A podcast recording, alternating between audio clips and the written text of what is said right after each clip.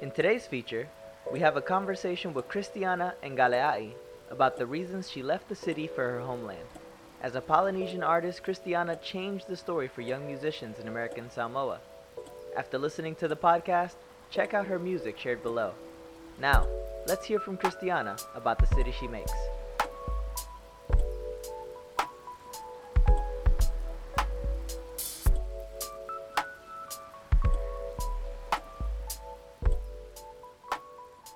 Christiana's with us here today because she's been a profound culture maker in a particular place of the world that we often forget, don't talk a lot about. And so we're really excited to have her because it's a new endeavor for us at World Outspoken to have guests that are musical artists. We haven't had that just yet. And so we're looking forward to that. So today we'll be talking about some of her music and some of what she ended up doing, where she ended up moving. I'm trying to keep that cliffhanger there. But let me let her introduce herself. Christiana, why don't you tell us who you are, what you do, where you're from, some of those pieces. Okay, so I can I can end the cliffhanger. Yes, here? you can end the cliffhanger. Okay, so I'm from a small island called American Samoa, and it's a territory of the U.S. Mhm. So down in the South Pacific, yeah, and I, I like how you said sometimes that part is a little bit overlooked, you know, Yeah. because it's so small and because these populations are so tiny.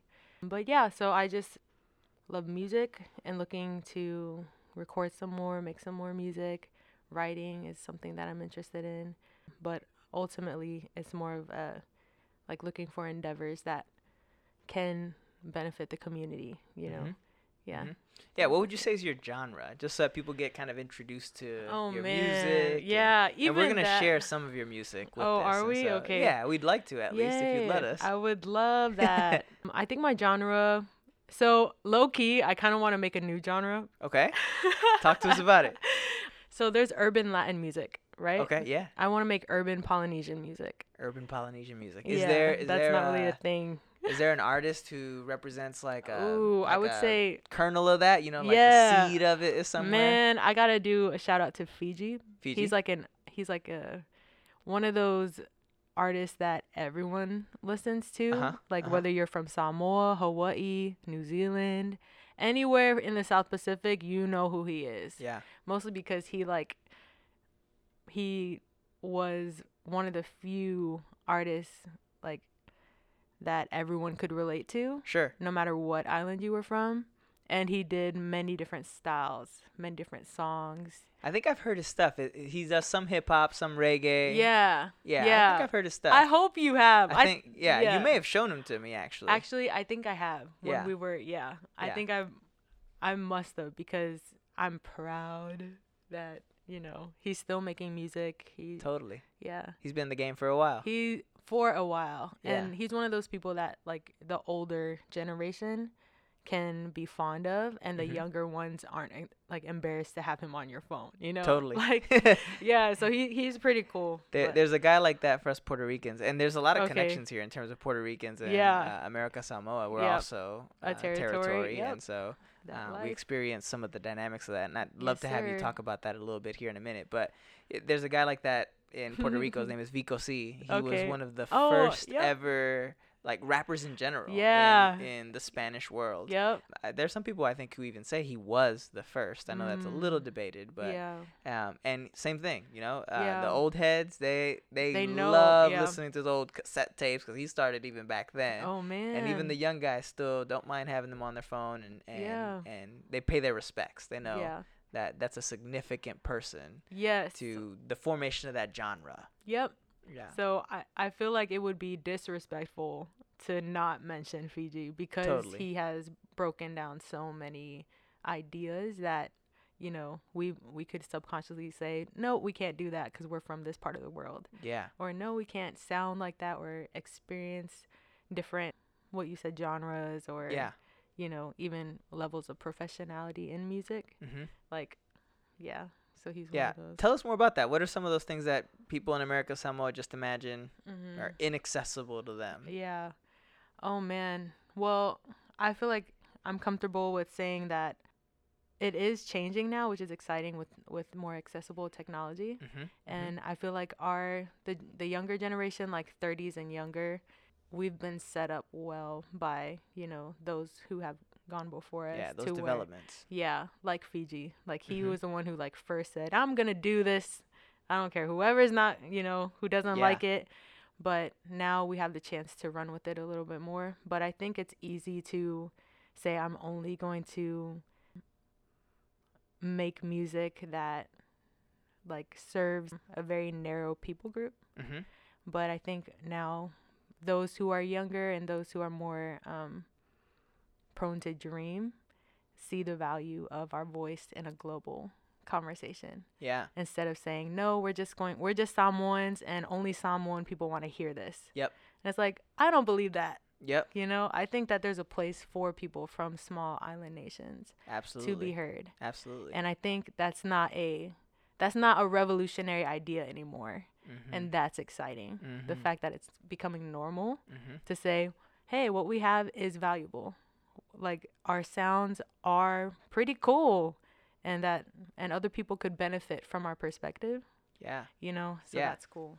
yeah. No, that's interesting. That idea that there's a global conversation happening. Mhm. And the small islands still Mhm. have a genuine place at the table Yeah. to produce, to make, to, and American Samoa is not even. It's so yeah. it's not like a small island, some Mhm. ignored place, right? And- Yeah. And, yet we have a seat at the table, right? Puerto Rico has a seat at the table. yeah. It makes me think of I don't know if you know of an artist. He's technically I think considered hip hop. Stromae. He's from No. Belgium. okay. Uh, interesting. His story is is somewhat interesting in that he um he's he's from Belgium, Mhm. and I guess the way that works in Belgium, you know, you're an artist who made it if you actually make it in France, making French, uh, making music in Oh, French Okay. and he managed to get his song as a number one hit for Mhm. quite a while in France, Mhm. but it was not in French. It was in Mm. what- is it Dutch that they also Okay, speak? Because yeah, I know the Bel- yep, uh, mhm. people in Belgium speak both. I'm pretty sure he speaks Dutch, wow. and so it was a big deal because That's he was able to say like, no, we don't have to capitulate.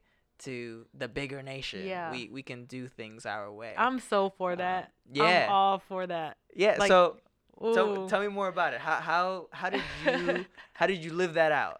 Man, that's exciting to me. So, I'm all for the idea of uh, preserving what Mhm. you have been handed down Yeah. and just recognizing the beauty of inheritance Mm-hmm. and seeing the depth of what has already been laid.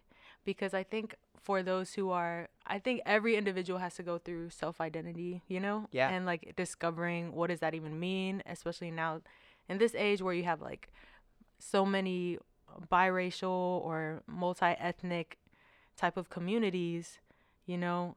And self identity is a process I feel like every individual takes time to figure out. Absolutely. And one of our reactions could be to reject what we inherit. Yep. Mostly because of expectations or, you know, false facades of this is what you need to be to connect to that. I think that's what I struggled with was like my parents are born and raised in Samoa. Yeah. Man, my mom, oh, yep, she the one. She will she is very much so we're part of we're from a small island called Manua or Ta'u. And that's quite a ways from the main island of American Samoa. Okay. Um and both of my parents have roots there. Okay. So they're very like very in touch with traditional, you know, dialogue, like speeches and just ceremonies. Yeah, they're in the culture. Yeah, and I'm a product of that. But we moved away from American Samoa when I was in first grade. Mm. So I would hear them speak so richly about our culture, but we would be living in Japan or I would be in the middle of the hood in Alabama. You know, like every 3 years we would move around. Wow. So that identity would change because I was so young based on my environment. And my reaction could have been I'm not Samoan because I didn't grow up there. Or I'm not, you know, Right. because I don't fit into this box, then I'm not considered Samoan. right. And because you're experiencing all these other things. Yeah. Yeah. That are giving you shape and Yep. making you who you are. yes. It's quick to say that's not a part of my Yeah. inheritance. Yep. And I think especially with American territories too, because Right. we're s- it's so prone to be westernized, you Yep. know? Yeah, well, Puerto because Rico, we yeah. are. I mean, we got the passport, you know? Yep. So it's like, dang. But I think there's so much richness found in recognizing where you're from and having that inform your present day. Yeah. know? So How do you make sense of the inheritance you have as an Mhm. American Samoan? American Samoan. How, how do I say that well? um yeah, American Samoan. Okay. How do you navigate having that inheritance plus all the other experiences that you take with you from all Mhm. the different places that you've been to? I mean, Japan, Yeah. Alabama, right? Like, Yeah. how are how did how is Christiana yeah. both American Samoan as well as Yeah. someone who lived in Japan, someone who lived in Alabama? H- How, do you how do you make sense of all of that? Yeah, man. So at first, I kind of went into the trap of I need to fit this box, and if I don't, then it it was more out of respect Mhm. because I saw the tradition so um, held and cherished by my parents. I didn't even want to touch it because I didn't feel like I was worthy. You know, I Yeah, it was was like, sort of holy in that yeah, it was. I was. It really is in many ways sacred because it's been passed down hmm and like it holds value to a certain people group That's beautiful. you know and i didn't want to touch it because i felt so different and i didn't want to taint anything so it was a war you know because i spoke differently and i had a different type of humor you know you grow up and you change and you're you experience so many different types of things but i realized by the grace of god okay that things do not need to be at war with each other Hmm. they can coincide within a city and within Mhm. a person hmm and be fluid and not, you know, battling for space. It can all exist and be true to that certain moment in time. Yeah. So I'm, and it took a while, like throughout into college. I'm sure you probably remember, I don't know, but that was a big battle for me in college was finding how to be authentic to my story Yeah. in a way that was not borrowing or stealing from anybody else's, Yeah. but really true to me. Yeah. Um, yeah. Yeah, and that, I mean, for people that don't know, Christiana and I, we met actually in college at the Moody Bible Institute. yeah. Yes, we did. Um, she was doing art here, music. She had her own radio show on our campus radio For a station. small time. yeah, no, small time on this campus was big time, and and it was it was a fun it was a fun connection because there was a there was like a small kind of group of us. I was Yeah. doing spoken word, Yep. we were doing music. You know, Taiwan was doing things. we had Emily, Jasmine was- Sims. yeah, was my person. shout out to Jasmine for sure. Yeah, there was this small group of kind of a mixed bag of people Mhm. from all over the world, Yep, really, yep. trying to make sense of. I remember uh, one of the experiences I'll never forget, and I think you know where I'm going with this is missions conference. Yep. I performed, and you immediately followed me. Mhm. And I, I remember getting up on stage and saying, This is a song on behalf of the four Puerto Ricans on this Yep. campus. Yep.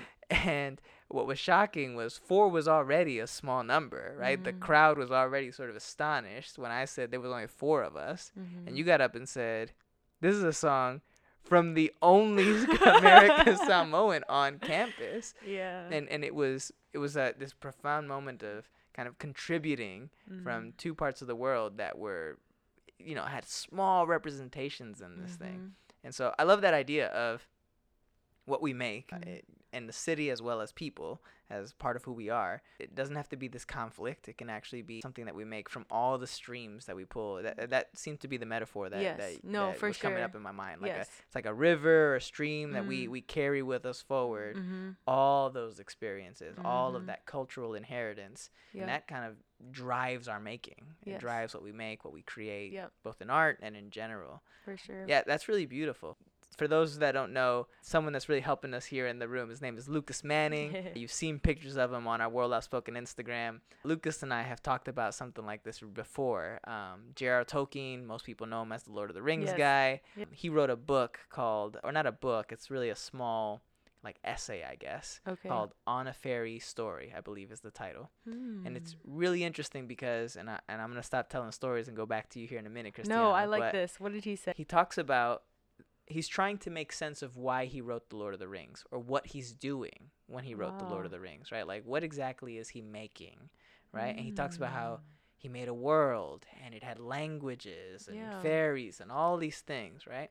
And so ultimately, he boils it down to one metaphor and he says that fairy stories are important to us as humans. We need those kinds of stories Mm-hmm. because they introduce what he calls like a secondary world, another world Mm. altogether Mm-hmm. that we can go into and see then our world just a little bit better.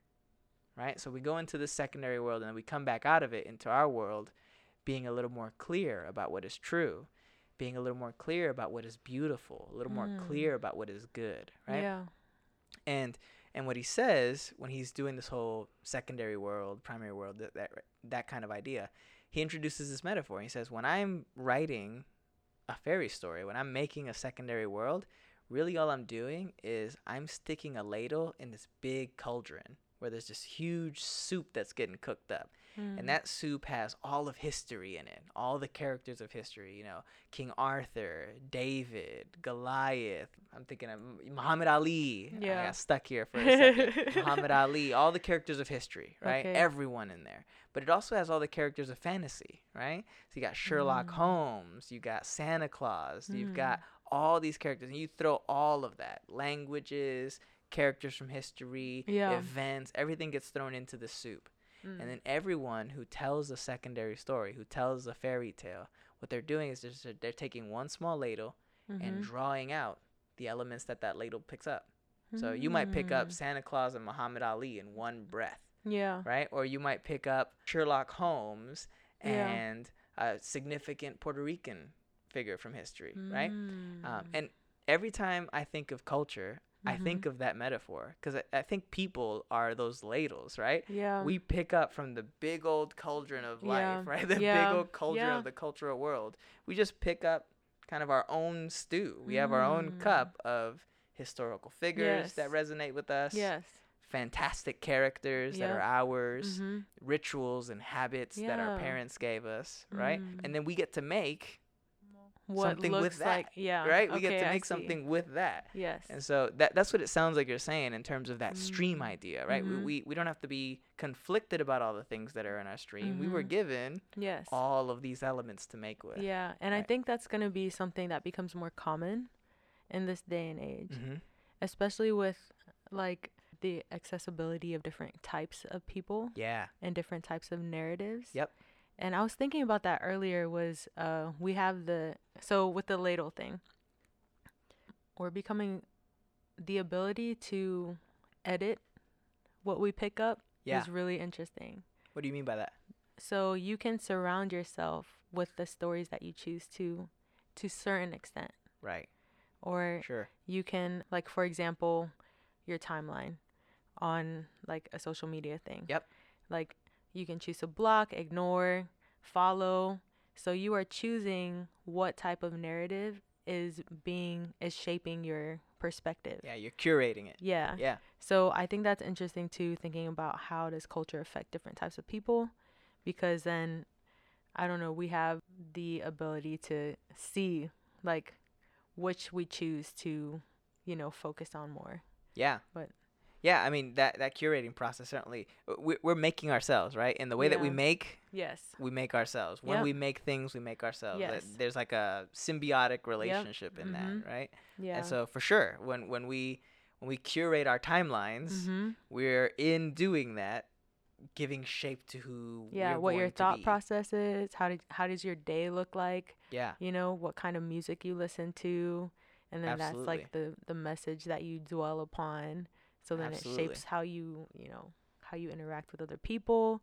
It's it can go so many different ways, like how how we relate or h- what type of stories we choose to dwell upon, and what type of perspectives we allow. You know, Yep. to inform our lives. Yeah. So speaking of perspectives, Yeah. one of the one of the things that I found it really changed my perspective on things was the fact that you were really wrestling with just as you were nearing graduation here at Moody, you were really wrestling with whether or not you would stay here yeah. and join a label. There, were there was a Mhm. conversation with with a Mhm. small label, but it was Mhm. nonetheless a label. And Yeah. you were thinking about, am I staying here in the states mhm. and am I recording an album here, or am I going back home? Yeah. A- and it was talk to me talk me through that because i'm sure that was related to choosing the story and and Yeah. giving shape to one and living oh, into one and not the other so talk yeah, me through nice. Thank you so much for remembering that because that was such a formative time in my life.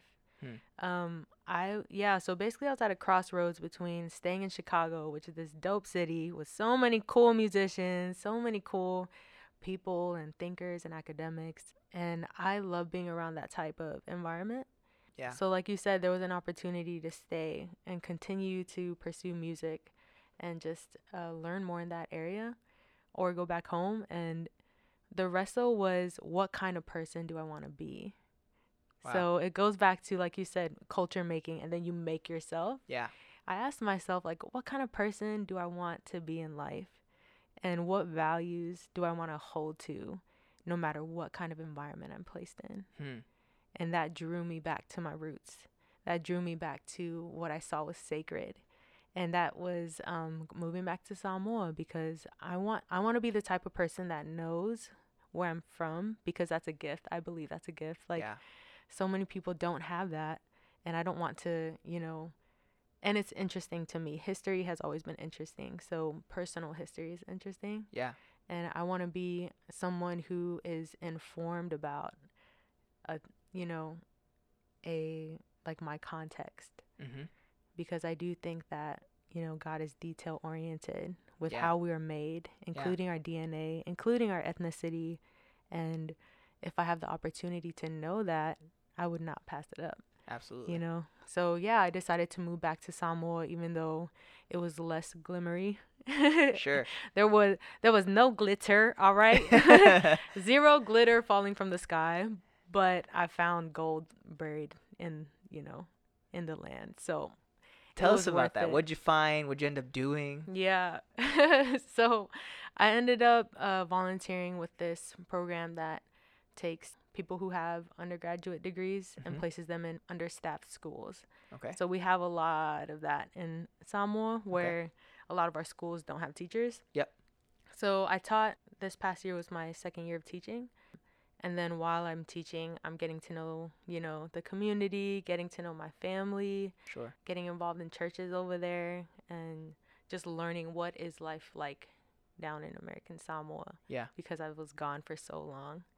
So, yeah, I just gave my time space to learn and observe. and to be with the people Yeah. Yeah. Yeah. so you were teaching what grade were you teaching Mhm.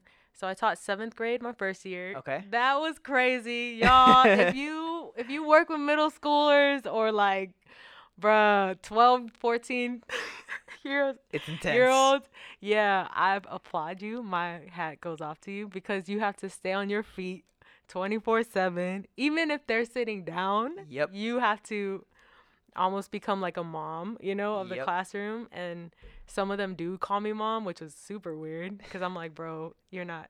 Like you call me. we ain't oh." related no don't do that but low key we are because we from Samoa. No. yeah. So seventh grade was my first year, and then the second year I was in, I was teaching sophomores and juniors. okay Yeah. so jumped to high school So that was yeah, and that was cool too. So each each age taught me something. But Yeah. yeah. Okay. Most people don't know this, but just before I came to Moody to do Mhm. my undergrad here, I spent one year as a sixth grade math teacher. No, you weren't. I did. I was a terrible math no, teacher. you weren't. Terrible. Oh terrible. my gosh. Are you serious? It was not a. I don't talk about it That because, is so but I was a sixth grade math teacher for one year Are at a Christian serious? middle school. Oh my word. What? So okay, so they were already switching periods by then? They like math, English. At this particular school. Okay, they that's were, crazy. They were transitioning some period. I I helped with. Oh, that's I so helped funny. with some of the other subjects, but the the one thing that I was hired to do was teach sixth grade math, and it was Did you have to like study again? Oh What? yeah, well I was I was maybe 19, 20 years old. I was I was too young to be Oh. doing it. It was- Whoa. I had done a one year certificate that certified Oh. me to teach math and the curriculum that this school was teaching. It was That is so funny. Okay, Yeah. I was teaching geometry in high school. oh, were you? Bruh. Yes, I was. How'd that go? It was. It, it went. It went. That's how It went. Yeah, you it- learn a lot it- about yourself as a teacher. You Yeah. learn a lot. Yeah. Yeah. Yep. So, anyways, that's a complete side note, but it is fascinating to think about what happens as you as you take on these roles in these age Yeah. groups because they're pretty formative, not just for Mhm. The the students, but even but- for us, like as young people trying to make sense of the world, Yeah. you step into a role that you you Yeah. know, right? Like where you stand and how Yes. you're doing. I mean, it's immediate feedback on whether or not you're helping give shape to the person in the right Whoa. direction. You know? yeah. And that, that that's a pretty intense experience. Wow. Yeah. Yeah. I like how you said immediate feedback. Yeah. And it goes back to culture making because you are in a group of people doing life together, Yes. figuring out what is worth thought Yes. and what should not be included in, you know, each individual life. yeah, because so- a, a classroom is a small enough size, right, where you get to kind of see that. Yes. Yeah. Yeah, especially out in Manua. So I was teaching in Manua High School and the kids there are awesome. And the biggest class size was like 10 students.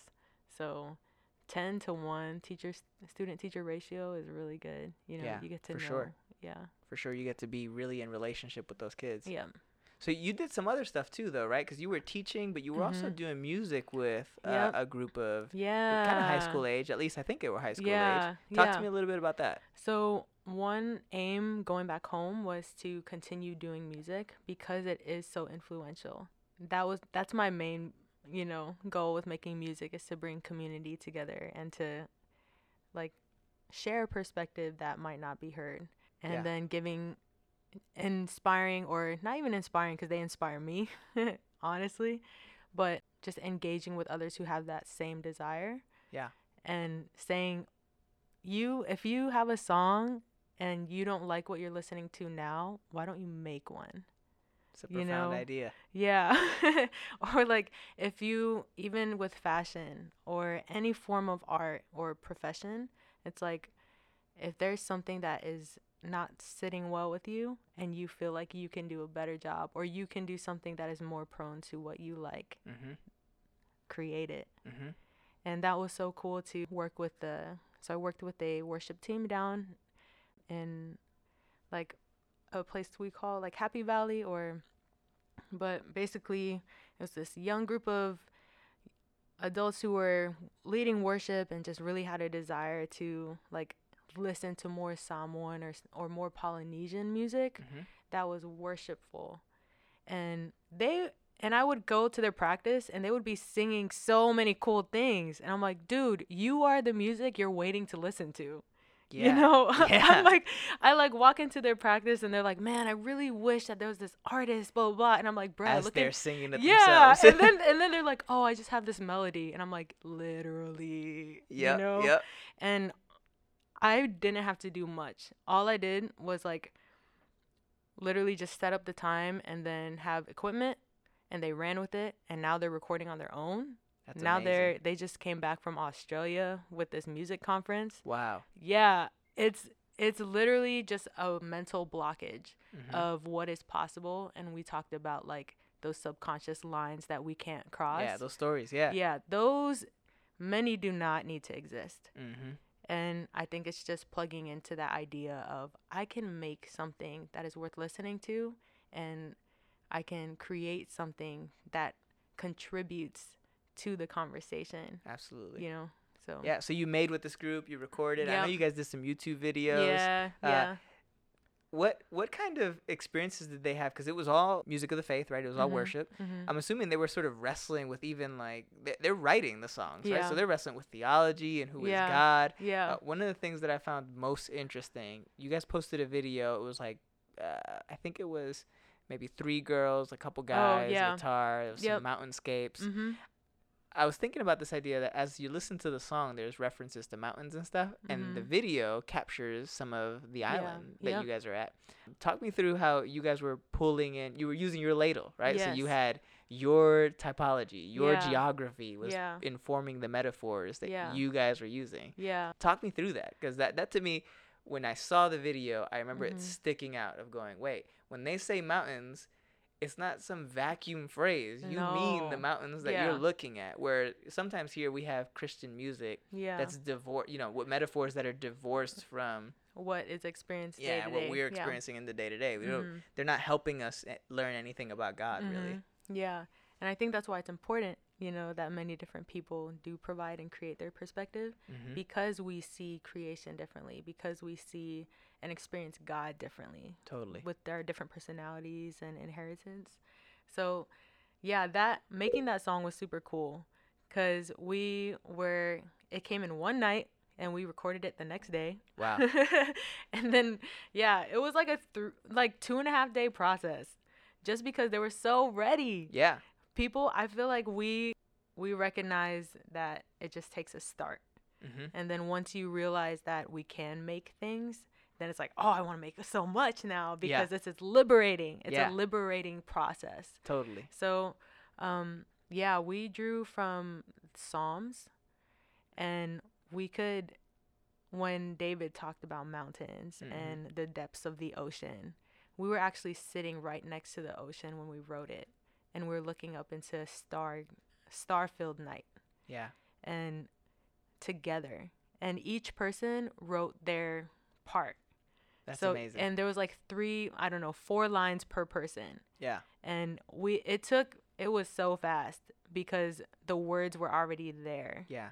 and yeah so one person could be talking about the ocean because they grew up going fishing Yeah. you know, I was talking about just being like the experiential thought process Mhm. because I grew up away Mhm. and wanted to be here. And the way that I connected was through thought, yeah. you know? Yeah. So, like, so many dope Through kinds of. memory or yeah, remembering. yeah, so many cool things of this is how I experience God. And I'm sure that there are others who experience it in a similar way and are looking for that vocabulary that is captured, Yeah. you know? Yeah. So- And there there might be even some others that don't experience God this way. but Mm. need to, right? And they need this perspective. They they need to be able to capture and see God from this angle that you know from here in the city in Chicago you can't see God from the mountains, right? Like Mhm. that reference Yeah. of God coming up over the mountain to set us free. That yeah, that here in Chicago is Yeah. it falls flat, right? Mhm. But but someone from Amer- America Samoa can can really drive that home because you can describe it. Yes. You can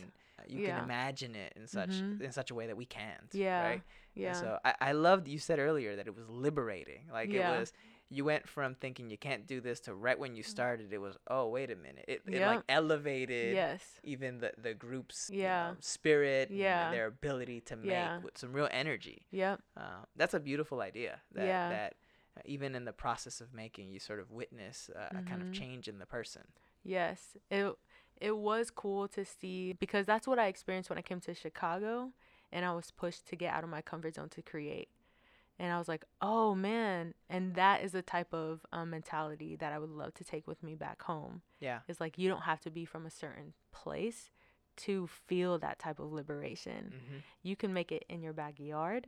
you Mhm. know you can you can be amongst your own people and voice that out and Yeah. see like what comes of it Yeah. and to be i'm honored that i was even part of their journey because they're so cool to me like their voices their individual voices have been encouraging to me spiritually so to see that you know light bulb go off and Mhm. say oh yeah i don't have to wait for a different artist i can be the artist Mm-hmm. Mm-hmm. and that was you know like i said now i think there's one guy who's producing more music than i am now and i'm like run with it go do it and you Yeah. know and they're they're traveling to yeah that one of those things is like i'm not able to physically get there sure. you know Sure. and that doesn't have to be that way forever you know Totally. and yeah Well, and it sounds like you were in in creating new culture for them. You were intentionally kind of positioning yourself Mm. so you could foster and flame, and that's that's a Yeah. background position. That's a leadership role, really. Mm. It's making sure that you're giving them room and Yeah. space and letting them flourish, and, and that's Yeah. a that's a profound thing. Yeah Did you expect that to happen? We we ask this to everyone, Mhm. right? We we always ask the question of, uh, you know, how much change did you expect to make when you got down there, right? Did you expect to be, you know, Yeah. helping a group of of artists, young artists, get Yeah. started on recording? You know, yeah what did you expect to actually yeah. do? So, how you said leadership roles and stuff, Yeah. man. So when I enter an, another community or like another a new place, since and this is even from like childhood, you know, like moving with the military. I've learned that the first thing that is so helpful to do is just observe. So I didn't go into Samoa expecting to make all of this like bombastic change and like, woo, this is amazing. You know, Sure. I did not expect that, but I strived for it because I know how we are called Mhm. and because I know the Holy Spirit within us.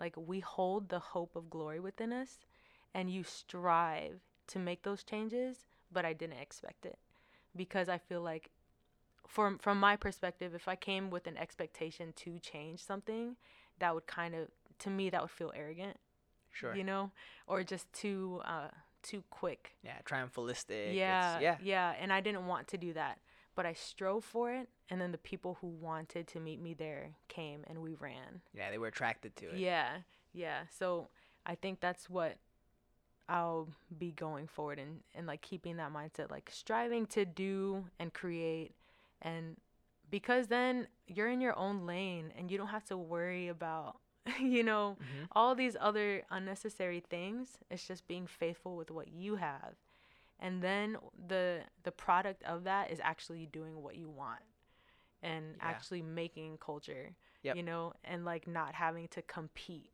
Yeah. it's like that's unnecessary if the mindset is to simply be who you're created to be you know Absolutely. Yeah. Yeah. there's plenty of room in God's world for us to team with stuff and Yes. making. yes Yeah. Yeah Yeah, so I usually ask people to give open-ended advice um, Mhm. and say, "Hey, what's one thing that you would say, hey, as a culture maker, you should think about this?" But you Mhm. just brought up that observation piece. Maybe talk us Mm. through, you know, how long did you observe, and then when did you Mhm. kick into action? Say, "Okay, now's the time," right? Yeah. Like wh- when. Talk to us. ad- Advise us on that change. yeah piece. so i'm still observing Mhm. I don't think the observation position ends. Yeah. In fact, I don't think it should because I do think it is connected with humility. Absolutely. When you are receptive to who's around you and when you're receptive to the messages, then you're seeing people's hearts. You're seeing where they are. And evangelically, like when you're trying to evangelize, you want to see the people you're talking to. yes. You know, you want to Yes. you want to hear them out. That we're talking about sharing stories. It's a two-way. It's a conversation. It's a dialogue. Yeah. If if I'm the only one speaking, there's a problem. Yes. You know, so I think observation is a introductory step, but is also like part of the process, interwoven because we change too based Mhm. on our observations, and change doesn't change is not a bad thing. You can progressively change. You know. Absolutely. So, yeah, and with that, I observe and I'm still observing them. And I didn't hit that start button. Like, I didn't say, hey guys, let's record. Like, the second night I met them. Yeah. yeah. we started working together once we knew each other. Once we did take that time to hear each other out. hmm I observed them, they observed me. We had this mutual understanding. Like a trust. Yeah. Yeah, because you don't want to exploit anyone. Absolutely. You know, I think that's there's too much of that in culture making. Yeah. Oh man, that is such another topic of like exploitation is something that has caused so much hurt and it's from a lack of listening and a Mhm. lack of understanding and rushing. So, Yeah. yeah. Not trying to build the relationship. You're just trying to get the product of Yeah. culture making. yeah, and then that just puts the value of the product there's no, you know, Yeah. It could be even painful. yeah. Yeah. Absolutely. Yeah. Yeah. Christiana, this has been a real gift Oh to no, mutual. get to hear the story and to hear what you're up to. To tell us what you're up to next. What's the next phase Mm-hmm. yeah. in Christiana's uh, world of making and Yeah. music and in Yeah. general? Talk to us. What's coming next? So I think I'll always be making music, God willing. You know, He might take it away. Sure. But I would, anywhere I'm at, I'll be creating, whether that's like short story writing or music. But I'll be traveling a bit for the purpose of gaining skills to go back home again, Okay. you know? So my roots are still in Samoa. Like, I want to be there. Yeah. And just recognizing, like, to create a culture of, of the magnitude that I want or I strive to, I'll need to gain other skills. hmm So yeah, That's amazing. yeah. That's amazing. We'll well, thanks for joining us at World Outspoken and talking through that. We're gonna be keeping track of what you're up to, keeping tabs Oh, on you, thank you. and and sharing as much as we can about what you're up to. We believe in what you do, and so Mm. uh, thanks again for for being the feature. For Yep. those of uh, those that are listening, make sure to check out videos we post of Christiana, some of her work. Uh, maybe even we'll show share some of the stuff that's going on back home in America Samoa. Of course, these World Outspoken features are intended to highlight culture makers who are really forming a new city and pointing to and bearing witness to the city that's to come, the city that we all seek as believers. And so, thanks for listening. This has been the World Outspoken feature. We hope you enjoyed this conversation with Christiana about the global community and the city we make. Christiana recently released a single which we have the privilege to share with you today. Enjoy the music, and when you're done, don't forget to subscribe to our mailing list so you don't miss out on any new articles from World Outspoken.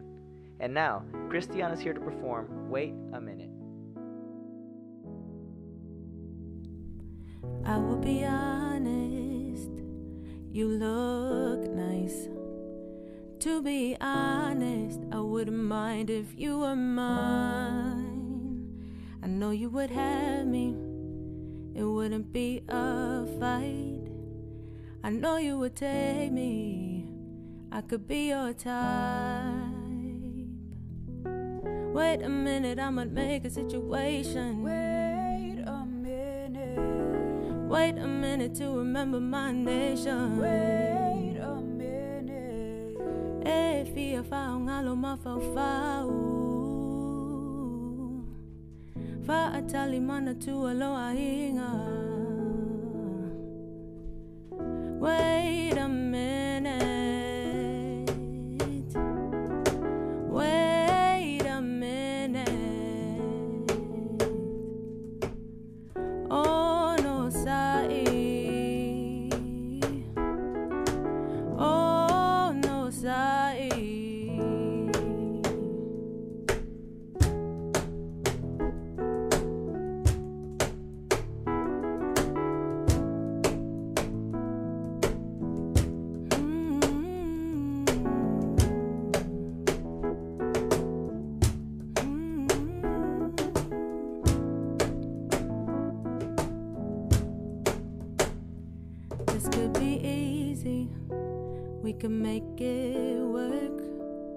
Some pieces are fitting if I forget everything I've learned. Could ignore all these issues, keep the truth unheard. I could do what I want to, satisfy what I think I've earned. Wait a minute, I might make a situation. Wait a minute. Wait a minute to remember my nation. Wait